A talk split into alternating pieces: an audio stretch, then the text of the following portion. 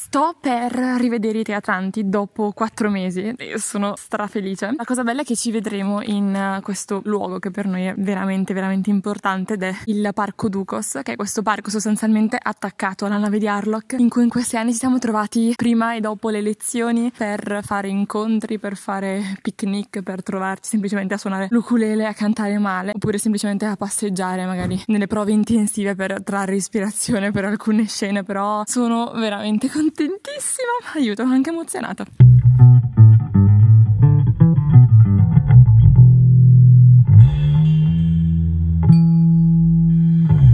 Episodio 5 luoghi, non luoghi. Quando penso alla nostra compagnia, membri vecchi e nuovi, alla fine penso a tantissimi luoghi dove abbiamo fatto gli spettacoli, dove ci siamo trovati per fare le prove, dove abbiamo fatto parate, letture e chi più ne ha più ne metta. Però alla fine penso sempre solo a un unico luogo che è la nave di Harlock. Parlare della nave non è semplice perché è un luogo carico di significati. Per me personalmente la nave è uno dei miei luoghi del cuore. È un luogo nel quale sono cresciuta perché io ho iniziato a frequentare la nave quando avevo 15 anni e adesso ne ho quasi 21. Quindi ho passato 6 anni della mia vita ogni settimana ad andare in quella stanza e ogni settimana avevo problemi diversi, ho attraversato tantissime fasi della mia vita, eppure una costante è sempre stata la nave. La nave di Arlo che è una stanza dove facevamo le prove, parlo al passato perché purtroppo adesso non lo possiamo fare, cui si accede salendo delle scale e questa stanza è relativamente piccola piccola, divisa a metà, nel senso che da una parte ha delle pareti nere e dall'altra delle pareti bianche. In fondo alla stanza c'era lo studio delle nostre insegnanti, luogo sacro. mi ricordo che adesso lo, lo confesserò, una volta abbiamo rischiato di rompere la macchinetta del caffè Scusateci. La prima volta che sono entrato alla nave di Havlock non pensavo che una stanza così anonima, piccola e relativamente scura potesse prendere così tanti colori, diventare da fredda a bollente, tonda, rettangolare, sottile, ampia, spessa. È il luogo dove abbiamo mosso i primi passi, abbiamo progettato i primi spettacoli, ci siamo conosciuti. È il luogo della mia crescita, è il luogo dove ho scoperto tantissime cose di me stessa e delle persone con cui facevo teatro e dove tutti tutti si sono sentiti liberi di tirar fuori una parte di sé che magari non si sentivano a proprio agio a condividere con gli altri. Mi ricordo che il primo invito che ci era stato fatto da Valeria è stato quello di abbandonare i pregiudizi e di lasciare fuori il mondo esterno. E per me la nave di Harlock è stato sempre un po' questo, la possibilità di non giudicare, di non sentirmi giudicata, di potermi mostrare senza veli, nel, nel senso che secondo me la nave di Harlock ci conosce veramente per quello che siamo, senza filtri e senza maschere. È un luogo dove abbiamo dato tutto, eh, sia a livello livello di capacità, ma anche per quanto riguarda la nostra intimità. È, mm, è, un posto dove si sono creati dei legami e dei ricordi che ormai ai miei occhi hanno reso questa stanza una sorta di angolo fuori dal mondo. È come se fosse una dimensione parallela, un posto dove veramente nel momento in cui si tira la tenda che separa la, la stanzina di legno dalle scale, si chiudesse fuori il mondo esterno e si facesse veramente teatro. E è un posto in cui tutti i problemi vengono lasciati all'entrata volta. Io onestamente non, non, vedo l'ora di poterci tornare, anche se in inverno è inevitabilmente fredda. Abbiamo sempre tentato di scaldarla con questa stufetta che non serve a un cazzo, ma che ogni volta diventava oggetto di contesa molto ambito. Spesso vado alla nave di Harlock e fa- compio questa specie di pellegrinaggio, questa specie di rito. Vado, guardo l'entrata e come se vedessi in terza persona il piccolo me di 15 anni, la piccola testa di cazzo che entra lì dentro credendo di fare una lezione e poi di andarsene per sempre. E poi un po' ripenso penso al grosso me che si vede rispecchiato nel,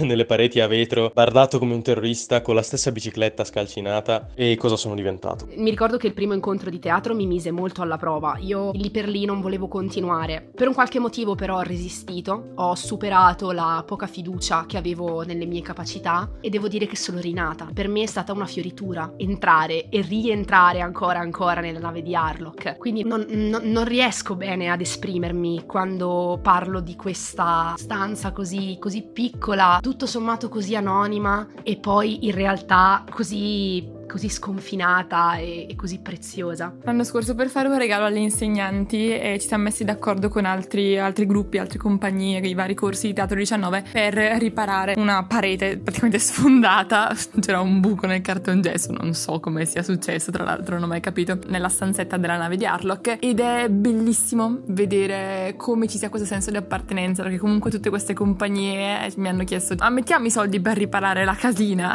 la casa e boh, il fatto che tutti la chiamino casa è, è meraviglioso secondo me. Dal mio punto di vista esistono dei luoghi che una volta attraversati ti cambiano e uno di questi luoghi per me è la latteria. La latteria Molloy è un locale che si trova nello stesso cortile dove è anche la nave di Harlock, locale che tra parentesi spacca e che ha ospitato il nostro primo spettacolo. Io quando ripenso alla latteria ripenso a due cose. In primis al fatto che è stata una delle pochissime volte in cui abbiamo avuto a disposizione un palco e secondariamente al fatto che è stata anche la prima volta in cui io mi sono esposta davanti ad un pubblico.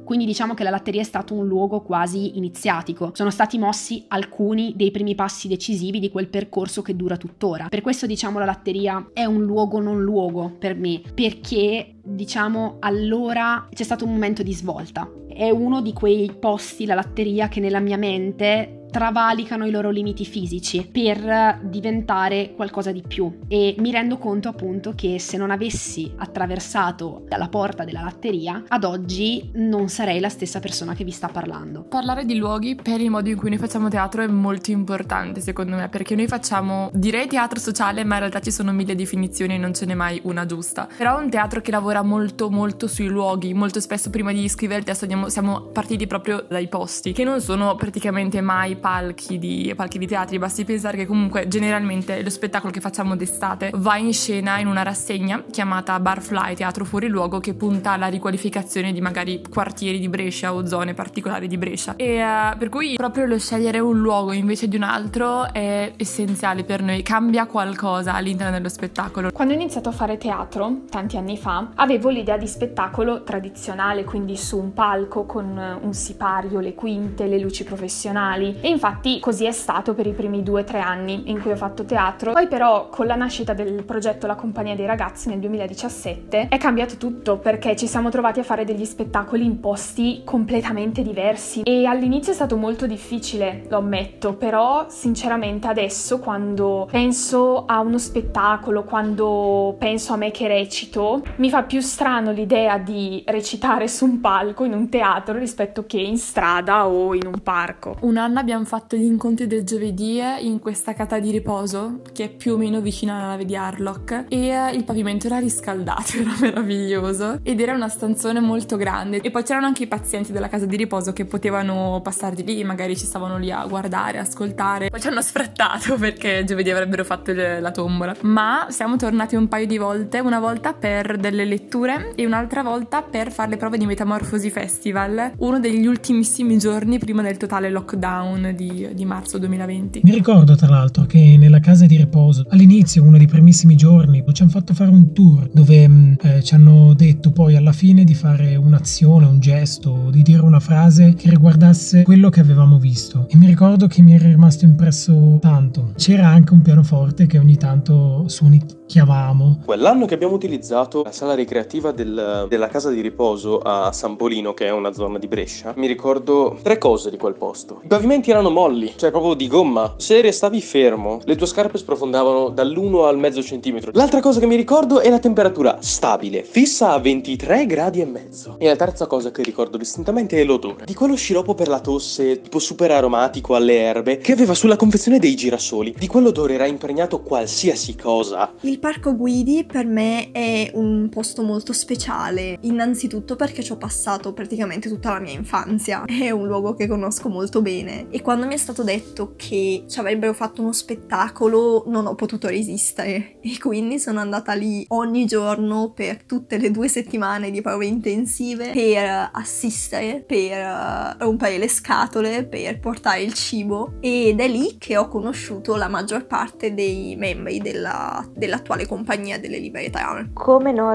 ricordarsi le fresche frasche dove andavamo a cambiare spogliarci perché essendo in un parco non potevamo spogliarci davanti a tutti e allora ci nascondevamo tra questi alberi e, e ci cambiavamo. Questa cosa è tornata anche a Coltano. Vorrei prendermi un secondo per ringraziare i miei più grandi fan, i moscerini e le formiche del Parco Guidi, con i quali ho avuto la possibilità di stringere una forte e intima amicizia durante le prove dello spettacolo La stanza numero 2. Le mie quinte infatti si trovavano nelle fresche frasche. Mi sono dovuta cambiare lì cercando di A. non uccidermi, dato che il terreno non era regolare, B. di non fare uno spogliarello non richiesto, probabilmente non apprezzato e soprattutto non retribuito. Il tutto circondata dai miei più grandi fan.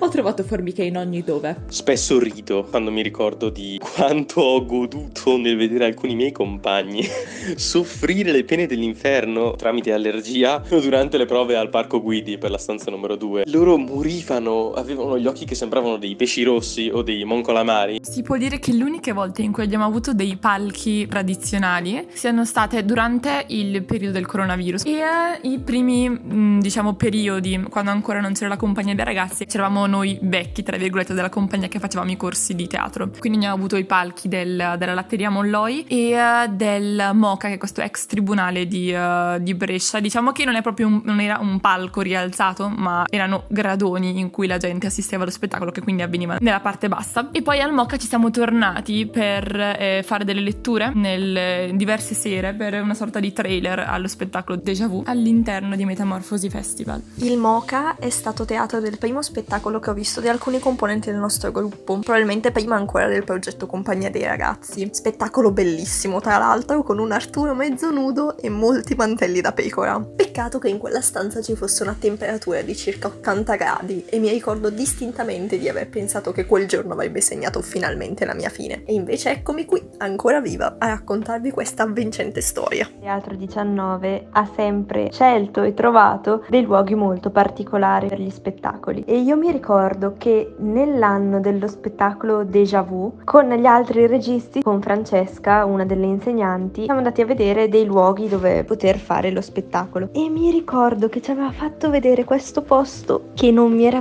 piaciuto per niente, era una cosa assurda, io mi ero messa a ridere. Credo che non dimenticherò mai il giorno in cui siamo andati per quel di via Milano a vedere questi bellissimi luoghi. Abbiamo visto una serie di cortili, una serie di parchi, non mi dimenticherò mai il momento in cui la Fra ha fermato la macchina in un cortile, ha guardato distintamente l'entrata di un negozio e ha detto adesso se quel negozio è aperto e se quegli infami non chiamano la polizia come l'altra volta possiamo vedere questo cortile con l'edera. Un luogo che ha un significato particolare per me è il quartiere Primo Maggio. È un po' uno di quei luoghi che hai sentito nominare ma che non hai idea di dove sia e soprattutto non ci sei mai andato né passato neanche per sbaglio. Quindi quando sono andata la prima volta non mi ha trasmesso granché. Però con il tempo l'abbiamo riempito di ricordi, di significati e di storie. Un po' il quartiere Primo Maggio è da un certo punto di vista il luogo della mia maturità, quindi è il luogo in cui studiavo, il primo luogo dove sono stata dopo che ho finito l'orale, ma soprattutto secondo me il quartiere Primo Maggio è un po' emblematico del lavoro che facciamo a Teatro 19, cioè trasformare dei luoghi anonimi in luoghi con una storia da raccontare. Il cortile dove abbiamo fatto lo spettacolo Déjà Vu era veramente insignificante, non c'era niente che cogliesse l'attenzione. Nonostante questo, in giorni e giorni e giorni di prove l'abbiamo letteralmente trasformato. E poi tanti luoghi diversi vuol dire avere a che fare con tante persone diverse, quindi persone che magari quando proviamo entrano in scena oppure si fermano, ci guardano, biciclette che passano. Come dimenticare ragazzi eh, il signore ubriaco che durante le prove di déjà vu continuava a correggere ogni singola scena, a bloccare tutto quando mancavano due giorni allo spettacolo. Ah, e c'è anche gente ovviamente che cerca di cacciarci via. Un altro aspetto da tenere in considerazione del recitare all'esterno, oltre ai rumori, oltre alle persone che disturbano, oltre alle fonti di distrazione esterne, è il clima. Noi ci siamo trovati a recitare in tutti i climi possibili. Abbiamo recitato al freddo e al gelo a Coltano, stavamo andando in ipotermia. Ci siamo trovati anche a recitare al caldo. Abbiamo fatto lo spettacolo Déjà Vu al quartiere Primo Maggio, una serata in cui c'erano 40 gradi e non c'era un filo d'aria e quindi sia noi che il pubblico stavamo soffrendo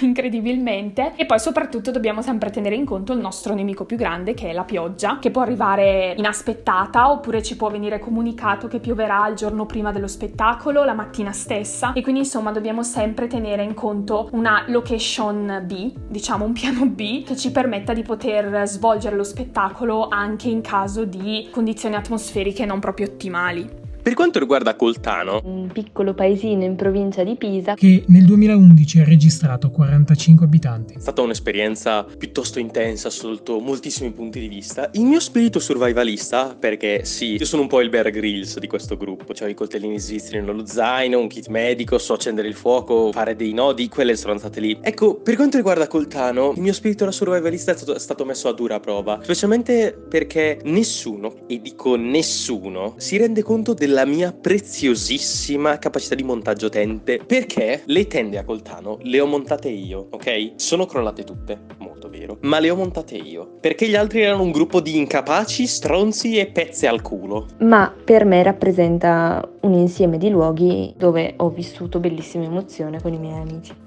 Nei diversi giorni in cui siamo stati a Coltano, ogni sera una compagnia presentava un, uno spettacolo diverso. Tutto perfetto, tutti i primi giorni. L'ultima sera era la nostra volta, solo che la mattina ha deciso di venire giù l'universo, quindi ha diluviato, le nostre tende erano distrutte, divelte. Io avevo una pozzanghera nella tenda, praticamente ho questa immagine di Pietro coperto di melma, che arriva nel momento in cui ci dicono che le docce non funzionavano più, eravamo tutti fradici, facevamo schifo. Ilaria forse aveva la febbre quando ancora si poteva avere la febbre in santa pace. Quindi abbiamo rischiato ovviamente di fare lo spettacolo in un luogo chiuso dove non avevamo mai provato, poi alla fine siamo riusciti a farlo dove stabilito, ovvero questo limitare di un bosco, quindi avevamo come quinte degli alberi, frasche, cespugli, poi lo spettacolo comunque eh, si componeva anche di scene dove noi eh, ci rotolavamo per terra, quindi ci siamo coperti di graffi, di polvere, di fango, è stato meraviglioso e ovviamente siamo andati così conciati a ballare alla serata jazz. Che io ad oggi reputo, senza esagerare, una delle serate migliori della mia vita, una delle esperienze più belle. Infatti abbiamo avuto la possibilità di ascoltare un vero complesso jazz, ballando come dei dannati, sudando altrettanto. E io ricordo perfettamente quell'esperienza lì, anche se non ho una foto a documentare il tutto, cosa che mi fa rabbia. È stato il reale momento in cui abbiamo la pos- avuto la possibilità di intersecare rapporti con l'altro gruppo presente all'interno del, del festival, Geometria delle Nuvole, semplicemente tramite il movimento. È stato come se li conoscessimo da una vita e ricordo perfettamente questa sensazione. E li abbiamo visti per soli 5 5 giorni, però è stata la serata nella quale più abbiamo avuto modo di conoscerli. In secondo luogo, un'altra cosa che ricordo con molto affetto è stato ciò che c'è stato precedentemente, un gruppo di cantanti a cappella che suona una delle mie canzoni preferite, In Got No di Nina Simone. Vi potrei parlare dei laboratori che abbiamo fatto del, del, festival che abbiamo fatto, quindi essere in contatto con altre compagnie, con professionisti del mestiere, quindi anche critici e maestri di teatro e attori professionisti. Ma la cosa più importante secondo me è che a Coltano è nata la compagnia dei ragazzi. Non parlo della compagnia dei ragazzi di Teatro 19, siamo nati noi, perché a Coltano abbiamo vissuto un'esperienza veramente unica e io me la porto ancora dentro perché passare mattina, pomeriggio e sera insieme ci ha veramente uniti. Beh, io a Coltano non c'ero, ma non sarò per niente acida e invidiosa a riguardo.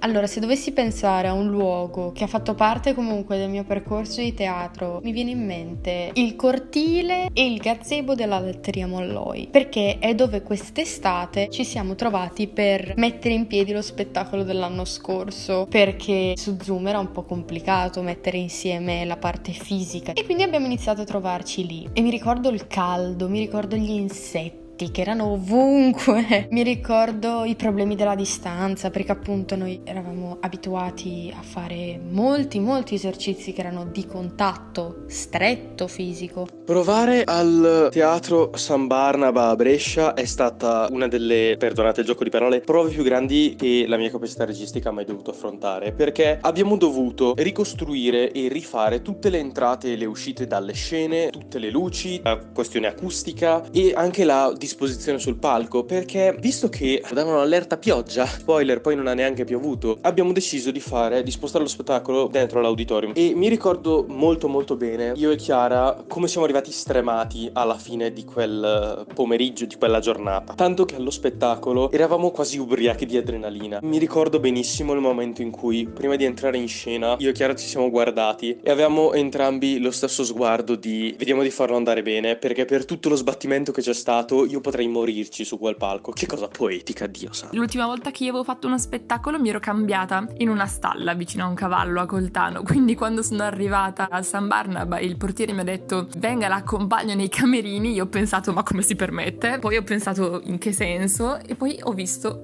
c'erano questi due camerini enormi. Noi eravamo basiti e poi è arrivato Lorenzo Ses che ha proprio sintetizzato il nostro sconcerto con una sola frase che io porterò sempre nel cuore, ovvero è arrivato, ha messo lo zaino per terra e ha detto ragazzi, c'è una colonna corinzia in questo camerino. La seconda replica del semicircolo l'abbiamo fatta nel cortile del Palazzo del Broletto di Brescia, quindi c'era il palco, dietro al palco c'erano delle scale che scendevano e lì c'erano delle colonne davanti ad un portico, quindi noi eravamo dietro a queste colonne nascosti. Fare lo spettacolo in Broletto è stato tanto affascinante quanto provante. Le prove per me sono state particolarmente distruttive perché provare su un campo di ciottoli in totale dislivello, indossando delle scarpe con le suole dello spessore di una foglia, non mi ha fatto bene alla schiena, ecco. Poi quando è arrivato il palco è sorto un nuovo problema, visto che era alto abbastanza da essere difficile salirci senza usare la scaletta, quindi tutte le cose che avevamo pensato sono state da ripensare in due lezioni praticamente. Ogni giorno puntualmente durante le prove uno dei piccioni appollaiati sopra di noi mi cagava in testa e anche un paio di volte durante lo spettacolo. Quando Arturo a un certo punto è uscito di scena è venuto dietro la colonna con me e ha detto cavolo mi è entrata una mosca in bocca mentre recitavo non potrebbe andare peggio di così. Ha finito di dire la I di così e un piccione mi ha cagato in testa e uh, nulla, fortuna vuole che io dovevo entrare in scena subito dopo con uno spruzzino pieno d'acqua, che non è servito perché poi si è tagliato i capelli direttamente, quindi perfetto. Durante le prove che abbiamo fatto in Broletto, è stato un giorno in cui eravamo nelle nostre quinte, io mi giro e vedo questa persona che era in mutande. È stata una cosa veramente scioccante. Il Broletto è stato anche il luogo dove ho assistito al lancio di Reggiseno più patetico della storia. Voi penserete che io non, ne, non abbia assistito a molti e avete ragione, ok, ma questo è stato davvero osceno. Cioè, solo al terzo tentativo è riuscito ad arrivare sul palco da una distanza davvero, davvero piccola. Ovviamente l'autore di questo lancio era Lorenzo Hollywood. E un piccolo shout out e uno speciale ringraziamento vanno alle guardie. Dopo averci visto provare un'intera settimana, la sera dello spettacolo, quando io ero nascosto dietro una colonna dall'altra parte della piazza, vestito come un imbecille, mi chiedono i documenti. Quando parliamo di luoghi, secondo me non possiamo non parlare di Metamorfosi Festival, che è già stato accennato in questo podcast ed è organizzato da Teatro 19 ed è inserito all'interno del progetto Recovery.net, Laboratori per una psichiatria di comunità. Ed è un festival che dura un po' di giorni con uh, diversi spettacoli, iniziative, ma soprattutto si apre con questa parata enorme per le vie di, per le vie di Brescia in cui partecipano moltissime realtà. E la prima volta che io partecipai era sei anni fa e non avevo avuto molti contatti con il teatro e mi ricordo che rimasi sconcertata perché non avevo idea che il teatro potesse raggiungere così tanti luoghi differenti e così tante persone differenti e credo che questo sia un po' il cuore del teatro come lo intendiamo noi e uno dei motivi per cui io non me ne sono più andata. Una delle mie cose preferite riguardo le parate del Metamorfosi Festival era il vivere la città in maniera diversa, nel senso che percorrevi delle strade che avevi già fatto mille altre volte, però con un'intenzione diversa all'interno di un gruppo e le vivevi in maniera più artistica. La sensazione era un po' quella, il momento in cui Aladdin entra ad Agraba con uh, il genio, eccetera, eccetera. Era un po' una cosa del genere. Era questo senso di unione, di portare avanti qualcosa e di vedere la gente non abituata a delle rappresentazioni artistiche fatte in questo modo che si fermava a guardare, ad ascoltare e si partiva magari in 50 e alla fine del percorso si era in tantissimi. Non si è fermato nel 2020 e non si fermerà di certo nel 2021. Quest'anno Metamorfosi Festival inizierà con incontri online e proseguirà fino a giugno, con l'auspicio di tornare dal vivo il prima possibile. Il 28 febbraio il convegno Teatro di ordinaria follia, in diretta Facebook o su Zoom con possibilità di interagire via chat, avrà come ospiti dei veri VIPs Giuliano Scabia, Renata Molinari, Massimo Cirri, Renzo De Stefani e compagnie teatrali da tutta Italia. Curiosi, eh? Spieghiamo tutto nei dettagli sulle nostre pagine Facebook e Instagram di Teatro 19 e su recovery.net.